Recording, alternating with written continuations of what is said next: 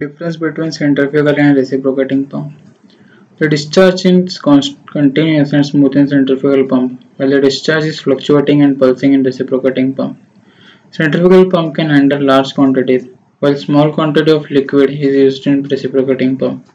Centrifugal pump can be used for lifting high viscosity liquids, while reciprocating pump is used for only pure water or less viscous liquids.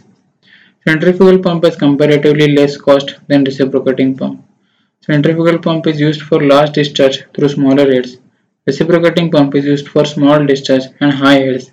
Centrifugal pump runs at high speed, while reciprocating pump runs at low speed. The output is smooth and noiseless in case of centrifugal pump, while the output in case of reciprocating pump is complicated and with much noise. The maintenance cost of centrifugal pump is low while the maintenance cost of reciprocating pump is high. Centrifugal pump requires smaller flow area and installation cost is low. Reciprocating pump requires larger flow area and high installation cost.